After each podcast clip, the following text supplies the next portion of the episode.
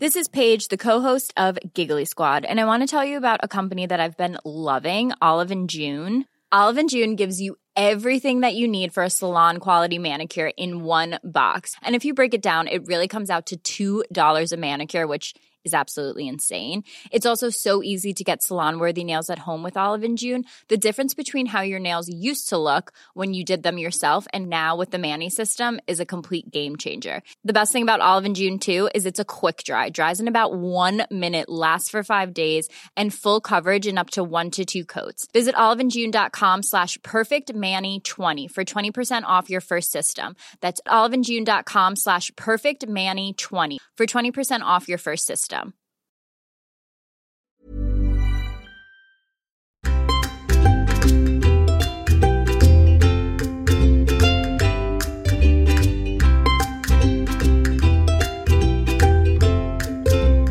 Ihanat ipanat. Hei rakkaat kuulijat! Tervetuloa Ihanat Ipanat podcastin pariin. Ihanat Ipanat on joka viikkoinen kysymys-vastaus podcast 0-3-vuotiaiden lasten ja heidän läheistensä elämästä. Kiva, että olette taas mukana täällä meidän kanssamme. Minä olen Hanna Westerholm ja täällä mun kanssa tänään ovat niin kuin aina Väestöliiton huippuasiantuntijat lastenpsykiatri Raisa Kachatore ja perhesuhteiden asiantuntija Minna Oulasmaan. Moi Raisa ja Minna, mitä teille kuuluu? Moi Hanna. Moi. Moi. Hyvää kuuluu. Tässä on ollut sukujuhlia ja nyt järjestellään kongressimatkaa, eli aika värikästä. Aika värikästä. Minne kongressimatka menee? Vilnaan mennään puhumaan juurikin samasta aiheesta kuin tänään puhumme, Turvataidoista ja pienten lasten seksuaalikasvatuksesta. Sehän sopii mainiosti. Yes. Ja minä taas odotan viisivuotiaasta lapsenlastani kylään hoitoon viikonlopuksi. Hyvä Minna. Arvostan. Jokaisessa jaksossa käymme läpi kuulijoiden eli teidän kysymyksiä. Kiitos paljon niistä. Ilman teitä ei olisi tätä podcastia. Tänään puhutaan aiheesta Opeta lapselle turvataitoja. Oletteko valmiina Raisa ja Minna? Tässä tulee ensimmäinen kysymys. Hyvä, hyvä. Kyllä. Hei ihanat ipanat tiimi. Meillä on perheessä äiti, isä ja tosi reippaat kolme- ja viisivuotiaat veljekset. Olemme opettaneet pojillemme, että heidän kehonsa ovat heidän omansa, eikä niihin saa kukaan muu koskea ilman lupaa. Esikoisella oli juuri korvatulehdus ja kävin hänen kanssaan lääkärissä. En itsekään isänä älynyt siinä kohtaa, miten ajattelemattomasti toimin, kun otin pojan vaan ripeästi syliin ja asetin hänet hyvin hollille lääkärin tutkittavaksi. Käynnin jälkeen poika kysyi minulta, isi, miksi lääkäri sai katsoa korvaani ilman minun lupaa? Kotona isoveli kertoi pikkuveljelle tapahtuneesta. Miten meidän vanhempien kannattaisi nyt purkaa tilannetta heidän kanssaan? Mainio kysymys. Ja todella hienosti toimittu. Te olette puhunut turvataidoista. Aivan huippua. Lapsella on oikeus omaan kehoon ja oikeus sanoa ei ikävässä tilanteessa. Ja samalla, vaikka lapsella on tämä oikeus, hänellä ei kuitenkaan ole vastuuta eikä valtaa päättää asioista. Lapsen terveys ja turvallisuus on aina aikuisen vastuulla. Taitaa kuulostaa aika monimutkaiselta. Eli aikuinen on vastuussa kaikissa tilanteissa lapsen hyvinvoinnista ja terveydestä. Aikuisen vastuulla on turvata lapsi. Hänen terveys, hänen korvien tila ja näin. Ja vaikka näin on, silti lapsellekin on hyvä opettaa hänen oikeuksiaan ja pitää just niin kuin te olette tehnyt. Lapsella on oikeus mielipiteeseen. Lapsella on oikeus sanoa mielipiteensä ja hänellä on oikeus tulla kuulluksi, vaikka ei aina ole oikeutta päättää. Siitä voidaan sitten keskustella. Mutta häneltä kannattaa kysyä se oma mielipide ja neuvotella ensin ja selittää, miksi korva pitää katsoa ja miksi on tärkeää korvien terveys.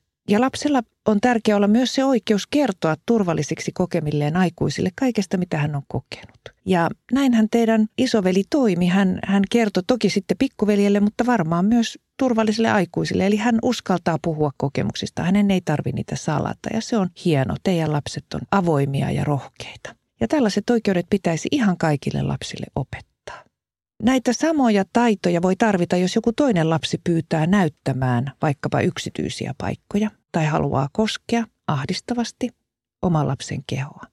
Silloin ihan pienenkin lapsen pitäisi osata sanoa ei lähteä pois ja kertoa turvalliselle aikuiselle. Se on se meidän kolmen kohdan sääntö. Opeta lapselle, että kun tulee hankala tilanne, ota käyttöön kolmen kohdan sääntö. Sano ei heti, selkeästi ääneen, lähde pois, heti, reippaasti, älä jää kuuntelemaan selityksiä ja kerro heti jollekin aikuiselle eikä vain toiselle lapselle. Näitä taitoja tarvitaan tietysti, jos joku aikuinen lähestyy tai koskettaa lasta ahdistavasti. Toki suojautuminen ja turva ei tietenkään ole lapsen vastuulla, eikä lapsi ole koskaan syyllinen, jos jotain sitten kuitenkin tapahtuu tai hän ei muista sanoa tai hän ei osaa tai pelkää ja lamaantuu. Silti lapselle kannattaa opettaa näitä tärkeitä taitoja, että hän voimaantuu siitä, että hänellä on joku keino, mitä hän voi tehdä, jos joku tilanne on pelottava. Pelkkä pelottelu ei tunnu auttavan lapsia ollenkaan. He saattaa ruveta pelkäämään liikaakin, eikä uskalla kysyä vaikkapa tietä, jos on eksynyt jonnekin yksin. Vaan se, että on hyviä taitoja. Ja näitä taitoja voi opettaa kaikissa tilanteissa. Pesulla, riisuutuessa neuvolassa ja lääkärikäynti on tosi hyvä tilanne. Just niin kuin isä on tässä huomannut ja kokemuksen kautta nyt sitä pohtii. Eli lasten kanssa voisi jo etukäteen jutella, mitä siellä lääkärissä tutkitaan ja miksi, ja sopia siitä, että lääkäri saa sinne korvaan katsoa. Ja lääkärissäkin on hyvä kysyä sen lapsen lupa ensin. Lapsethan yleensä mielellään antaa tutkia itseään ja antaa luvan tähän. He rakastaa olla maailman napoja ja tärkeitä ja katseen kohteena, kun heille vaan selittää asiat ensin. Sitten jos lapsi kieltäytyy, niin sitten on punnittava, että tutkitaanko väkisin, eli onko esimerkiksi pakko katsoa se korva juuri nyt, vai siirretäänkö toiseen kertaan tai uskotaanko, että se on riittävän terve. Mutta jos lasta on pakko joskus väkisin tai vasten hänen tahtoaan tutkia tai muuten vaikkapa siirtää pois jostain tilanteesta, niin se kannattaa aina purkaa jälkeenpäin.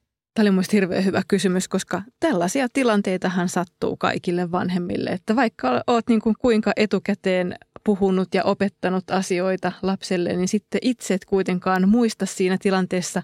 Saat korvalääkäri, saat ehkä valvonut, sulla on sata asiaa mielessä, mitä sun pitää muistaa ja hoitaa, niin tämmöinen asia saattaa sitten unohtua. Mutta onneksi ne lapset kasvattaa myös meitä vanhempia. Se on se onni. Ja hyvin on mennyt kasvuopit perille. Et tässä on niin kuin oikein hyvä esimerkki siitä. Nämä on sellaisia tilanteita, että kun ei me aina hoksata juuri siinä akuutissa tilanteessa toimia ja muistaa ja huomioida kaikkia asioita, niin se, että me käydään lapsen kanssa läpi niitä jälkeenpäin. Se on aina luvallista ja se on sitä vanhemmuutta ja hyvää tapaa kasvattaa lapsia. Aikuinen jälkeenpäin selittää, miksi oli välttämätöntä toimia ja pahoitella lapselle sitä, että nyt hänen omasta unohduksestaan ja epähuomiostaan ei sitä lapsen tahtoa voitu tässä tilanteessa noudattaa. Ja samalla kuitenkin painottaa sitä, että lapsella on aina oikeus sanoa ei.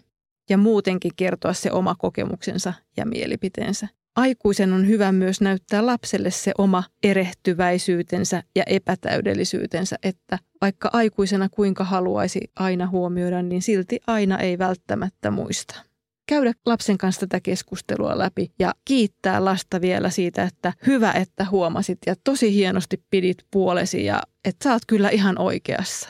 Ja mä oon pahoillani siitä, että unohdin tämän asian. Mutta pidä jatkossakin huolta niistä rajoista.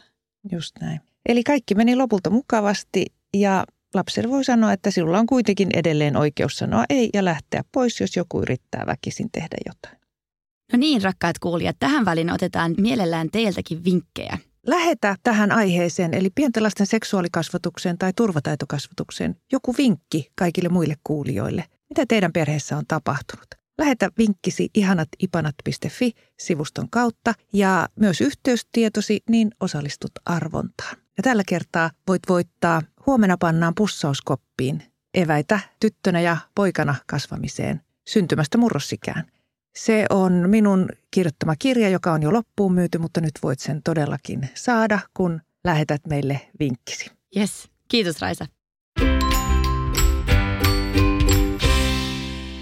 Kiitos Hanna, Raisa ja Minna tästä podista. Kolme ja puolivuotiaat kaksostyttömme kuulivat viisivuotiaalta tarhakaveriltaan, että hänen äitinsä ja isänsä olivat toivoneet tosi kauan vauvaa.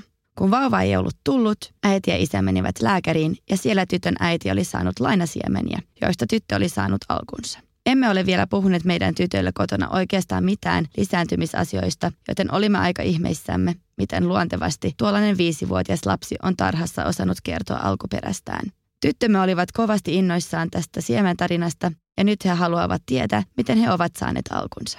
Miten näistä meille aikuisillekin nolostuttavista asioista puhutaan lapsille? Emme myöskään haluaisi kuulostaa kauhean kliinisiltä ja haluaisimme, että mukana olisi myös tunteita. Mitä voi kertoa ja mitä ei ja minkälaisia sanoja voi käyttää? Jälleen tosi hyvä kysymys. Tämähän on semmoinen mantra, että pitää puhua ikä- ja kehitystasoon sopivasti ja sitten kuka ei tiedä, mitä ihmettä se on, koska kellä ei ole siitä mitään kokemusta eikä muistikuvaa. Okei, eli nyt on siis mahtava tilaisuus kertoa ihana alkutarina teidän ihanille tytöille. Tehän voitte vaikka kertoa siitä, miten kovasti te toivoitte heitä ja kaipasitte ikiomia tyttösiä syliinne ja kotiinne ja päiviinne ja iltoihinne ja matkoihinne ja leikkeihinne. Koti oli ihan tyhjä ja tylsä ja hiljainen ennen heitä. Voi puhua vaikka miten isä ja äiti rakastivat kuitenkin toisiaan oikein kovasti ja halusivat yrittää, jospa he voisivat saada yhdessä lapsen. Silloin he rakastelivat. Voisiko sellaista sanaa käyttää, sehän liittyy rakkauteen. Ja selittää sen jotenkin, että se on ihan erityistä hellyyttä, jossa aikuiset ovat hyvin lähekkäin. Ja silloin isä voi antaa äidille vauvan siemeniä, ja jos on oikein hyvä tuuri, niin ne isän siemenet menevät yhteen äidin omien vauvan siemenien kanssa äidin mahassa. Ja sitten vaan odotellaan. Ja sitten jos äidin maha alkaa kasvaa, niin se voi tarkoittaa, että nyt on käynyt todella hyvä tuuri. Ja teidän äidin maha alkoikin kasvaa ja miten huimaa vauhtia. Ja niin edelleen, miten mahtava yllätys olikaan kuulla, että lapsia onkin tulossa kaksi samalla kertaa.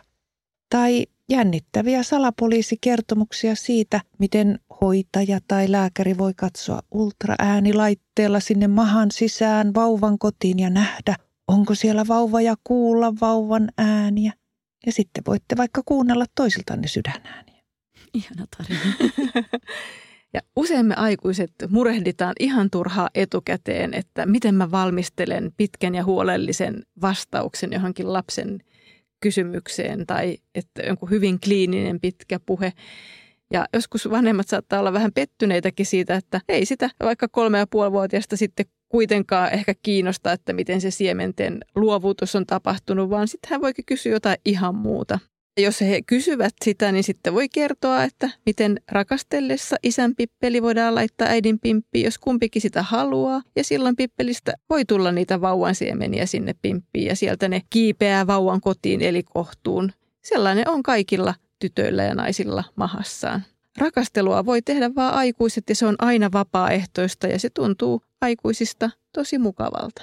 Ja lisäksi on paljon erilaisia kirjoja, mitä voi yhdessä lasten kanssa lukea. Mitä Saraisa suosittelisit lukuvinkiksi? Totta kai tämä meidän Väestöliiton Onnikujan kaverukset kirjasarja on aivan huikea. Siinä on aina turvataidot, tunteet ja lapsen näkökulmasta sitä omaa kehitystä ja kehoa myös kuvattu. Ja varmaan voisi katsoa vaikka lasten kanssa yhdessä kuvia äidistä ja isästä, kun he on ollut rakastuneita, he on kaksistaan ja sitten saattaa löytyä vaikka jotain raskausajan kuvia, niin voidaan siitäkin seurata, että miten se maha on kasvanut ja, ja tuolla te nyt olette tuolla äidin mahassa. Mm, ja jokaista lasta niin kuin kiinnostaa kauheasti omat vauvakuvat.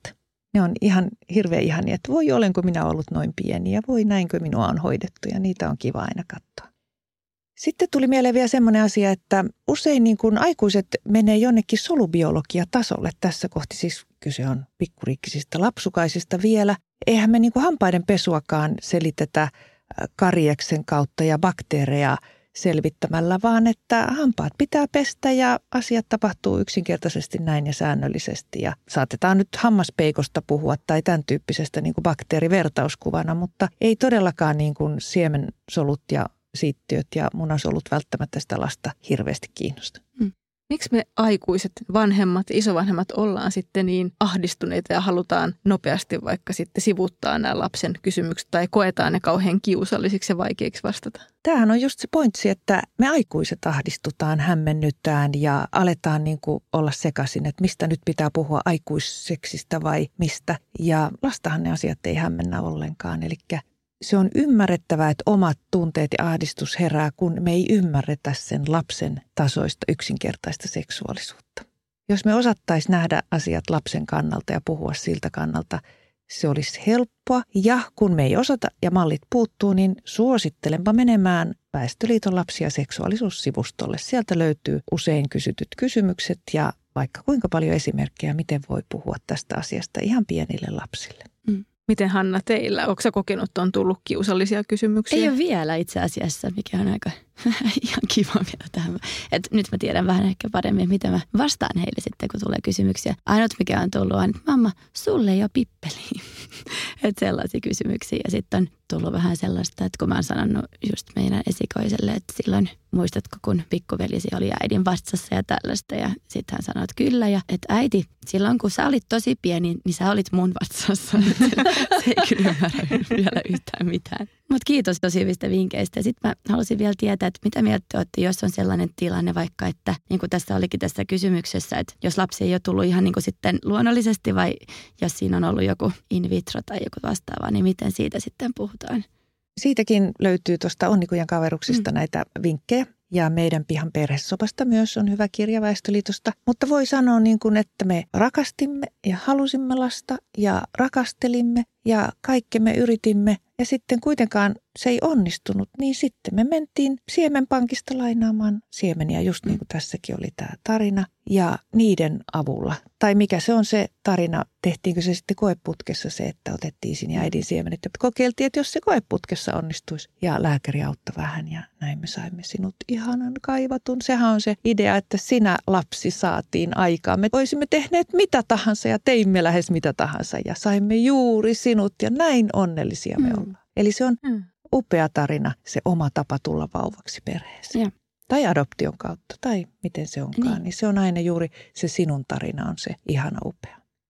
Mä ajattelin ihan samalla tavalla jotenkin se, että, että lapsi kokee, että minä olen arvokas ja juuri toi tarina, että mm. vanhemmat kertoo semmoisen tarinan, että lapsi arvostaa sitä lähtökohtaa ja sitä erilaisuutta. Lapsi on ylpeä siitä, millä tavalla olen tänne syntynyt ja tässä kannustaisin avoimuuteen, että lapsille puhutaan ja kerrotaan siitä, eikä salata.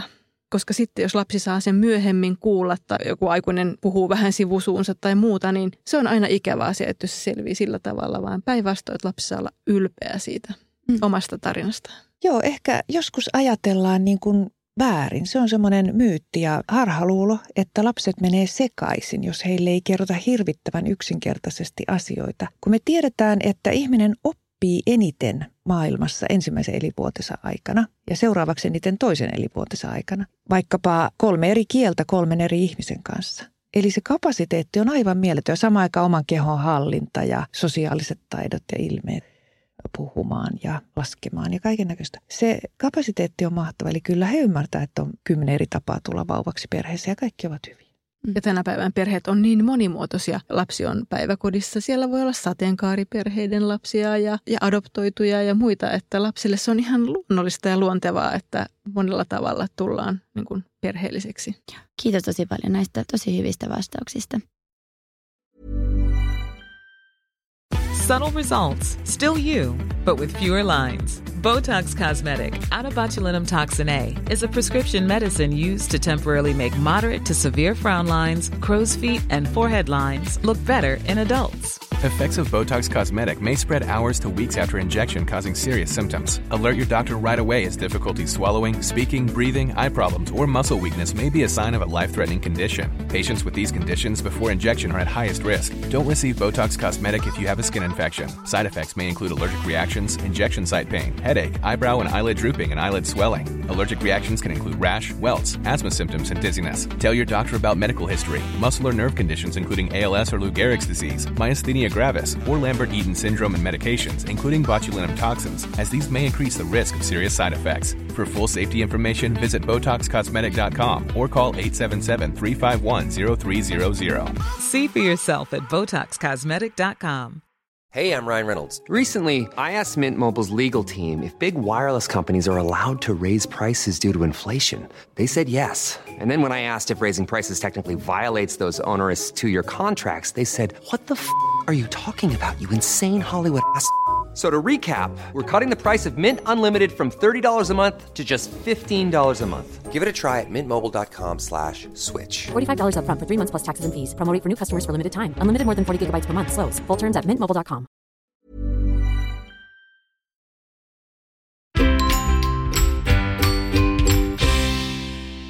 Tervehdys teille ihanat ipanat asiantuntijoille ja Hannalle. Tosi hienoa, kun voi esittää kysymyksiä. Meillä on tällainen tilanne kotona nyt aika tulen arkana. Äitini asun yli 400 kilometrin päässä meistä ja tapaamme vain muutamia kertoja vuodessa. Kun hän tulee meille, hän menee suoraan halaamaan kaksi- ja viisivuotiaita lapsiamme, haluaa lapset sitä tai ei. Äidiltäni tuntuu puuttuvan tilannetaju ihan täysin. Viisivuotias on hyvin ujo ja hitaasti lämpiävä ja tosi valikoiva sen suhteen, kenen hän haluaa koskevan itseään. Siksi hän lähtee karkuun, kun äitini yrittää halata väkisin. Kaksivuotias menee oitis mummon syliin. Äiti on hyvin närkästynyt esikoisemme käyttä, käyttäytymiseen ja syyttää meitä huonosta kasvatuksesta. Miten neuvoisitte meitä, jotta sopu säilyisi kaiken kesken, kun kuitenkin harvoin tavataan? Joo, kiitos tästä tärkeästä kysymyksestä. Tässähän ollaan sukupolvien ja kulttuurien törmäyksessä ihan parhaimmillaan. Ennen kuin oli tapana kasvattaa kaikista lapsista kilttejä ja reippaita saman kaavan mukaan. Ja jos lapsi toimi omalla tavalla, hän oli huonosti kasvatettu tai tuhma, vaikka lapsihan vaan osoitti, että missä hänen omat rajansa kulkee. Nykyään osataan enemmänkin ajatella sitä, että lapsen omat haasteet ja temperamentti pitää huomioida ja jokaista lasta kasvattaa sen mukaisesti. Et kyse on ehkä enemmän tietämättömyydestä kuin tilannetajusta ja ehkä tässä isovanhempi peilaa sitä, että miten hänet on kasvatettu aikoinaan kunnioittamaan vanhempia ihmisiä ja nielemään omat kaikki tunteensa, kun tulee tämmöisiä rajan ylityksiä. Tämä isoäiti ei varmaan osaa muuttaa hirveästi ajatteluaan ja käytöstään, ellei hänen kanssaan tästä keskustella. Isoäiti ei tarkoita pahaa, vaikka hän viisivuotiaan näkökulmasta käyttäytyy tunkeutuvasti. Mutta tällä viisivuotiaalla on oikeus kieltäytyä tällaisesta lähestymistavasta. Ja on oikein hyvä, että hän uskaltaa näyttää sen. Oman tunteen kuunteleminen ja omat rajat on ihan keskeisiä asioita, kun opetellaan tärkeitä turvataitoja. Ja lapsella on aina lupa sanoa ei ja mennä pois, jos joku kosketus tuntuu ahdistavalta. Ja vanhempana olisin tässä kohtaa hyvin iloinen ja tyytyväinen, että lapsi toimii näin ja näyttää, että käytännössä hän uskaltaa toteuttaa tätä. Eri asia on sitten, että miten tässä käsitellään tämä isoäidin loukkaantuminen ja närkästyminen. Eli lapsen ei ole mitenkään pakko kestää väkisin tätä isoäidin rajat ylittävää halaamista, vaan tilanne on tämmöistä ihan tavallista sosiaalista kanssakäymistä ja pitää aina meidän aikuisten huomioida, että lapsilla on aktiivinen rooli toimijana ja ne omat oikeudet, joita meidän pitää vahvistaa ja kannustaa käyttämään. Just näin. Eli varmaan kannattaa lähteä purkamaan sitä tilannetta keskustelemalla sen oman äitisi kanssa ja keskustella siitä, että nykyään on tapana opettaa lapsille turvataidot, johon liittyy oma kehotunne, oman kehotunteen kuunteleminen ja sen ilmaiseminen. Että lapsella on lupa vetää rajaa. Se voi olla todella vaikea käsittää, mutta jos sitten puhuu näistä riskeistä ja riskiaikuisista ja riskitilanteista, niin ehkä äitisi ymmärtää. Kerro, että te olette opettaneet lapsillenne kolmen kohdan säännön, että kurjalta tuntuvassa koskettamisen tilanteessa omaa tunnetta ja kokemusta saa kuunnella ja noudattaa. Ja silloin saa sanoa ei, mennä pois ja puhua siitä jollekin aikuiselle, keneen luottaa. Eli lapsen mielipidettä ja kokemusta pitää kunnioittaa, koska se on turvallisuuteen ja terveyteen liittyvä kysymys. Joo, musta on jännä, että, että miten me aikuiset kuvitellaan. Mulla on tämmöinen kokemus, että olin syntymäpäiväjuhlilla ja aikuiset ei ollut nähnyt tätä synttärisankari pientä lasta niin kuin ehkä kerran pari vuodessa. Ja sitten he antavat lahjan ja olettavat, että nyt se lapsi kiipeää syliin. Ja lapsi ottaa sen lahjan tai ei välttämättä edes halua avata sitä lahjaa, vaan tekee puuhaa jotain muuta, niin vanhemmat on närkästyneitä siitä, että miten se lapsi ei tule tänne minun syliini, että se istuu vaan tuolla tuon yhden aikuisen sylissä ja onpas huonosti kasvatettu lapsi. Tai närkästytään, kun lapsi ei avaa sitä lahjaa. Minä olen kallisarvoisen lahjan tuonut. Tule tänne minun syliin avaamaan se lahja. Että mi, mi, mitä tämä kertoo meistä aikuisista? Tämmöisistä tilanteista mun mielestä ei vanhempana tarvitse koskaan hävetä tai olla nolona, vaan mun se on terve hyvä merkki, että näin se lapsi uskaltaa rajata. Mm. Ja viisi niistä muiden aikuisten ärsyntymisistä. Hyvä Minna. Ja samalla niin kuin me ollaan niin hirveän hyvin loukkaantumaan me aikuiset ja helposti ajatellaan, että suunnitellaan kun vien tämän lahjan, niin sitten saan sen lapsen ihailun ja kiitollisuuden ja hallin ja kaikkea ja sitten kauhean pettymys, kun ei mitään intohimoa tulekaan. Mutta se on vaan aikuisena kestettävä, että lapsella on omat stressinsä ja ahdistuksensa ja hetkensä ja hämmennyksensä ja annetaan jokaisen lapsen olla omalla tavallaan. Ja se kertoo myös siitä suhteen etäisyydestä, että eihän se riitä, että sä muutaman kerran näet vuodessa. Tai jollekin toiselle lapselle se riittää, niin kuin tässäkin, että lapset on erilaisia. Mutta se ei tee tästä toisesta lapsesta sen huonompaa, vaikka hän rajaakin. Helposti tulee sitten isovanhemmallekin, että tämä on mun lempilapsi nyt tämä, joka hyväksyy minut täydellisesti ja rakastaa minua ja tämä on vastavuoroinen tämä meidän suhde tämäkin olisi ehkä semmoinen keskustelun paikka sitten, että nämä meidän molemmat lapset on ihan, ihan yhtä hyviä omana itsenään. Mä oon huomannut myös sen, että jos antaa sille lapselle vähän aikaa, että ei heti mene niin kuin halaamaan sitä lasta, niin sitten se lapsi tulee ehkä puolen tunnin sisällä tai tunnin sisällä sillä aikuiselle ja ottaa itse sen kontaktin. Että jos näin antaa sen tapahtumaan, niin sitten molemmat ovat ehkä tyytyväisempiä. Että totta kai jos ne näkee niin harvoin, niin se on hyvä vaan, että lapsi ei heti hyväksy sitten häntä halataan ja näin poispäin. Toi on erittäin hyvä vinkki. Kiitos jälleen kerran teille rakkaat kuulijat, että olitte mukana ja tietenkin Raisa ja Minna rohkaistavista vastauksista. Ensi viikon keskiviikkona jatkamme taas eteenpäin, joten olkaa ystävällisiä ja laittakaa kysymyksiä tulemaan. Lomakin anonyymien kysymysten lähettämistä varten löytyy www.ihanatifanat.fi-sivustolta. Tsemppiä ja kuullaan taas ensi viikon keskiviikkona. Moi moi!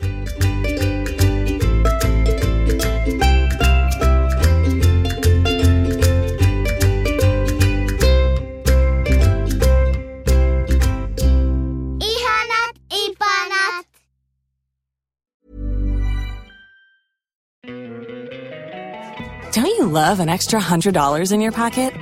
Have a TurboTax expert file your taxes for you by March 31st to get $100 back instantly. Because no matter what moves you made last year, TurboTax makes them count. That means getting $100 back and 100% accurate taxes only from Intuit TurboTax. Must file by 331. Credit only applicable to federal filing fees with TurboTax full service. Offer can be modified or terminated at any time.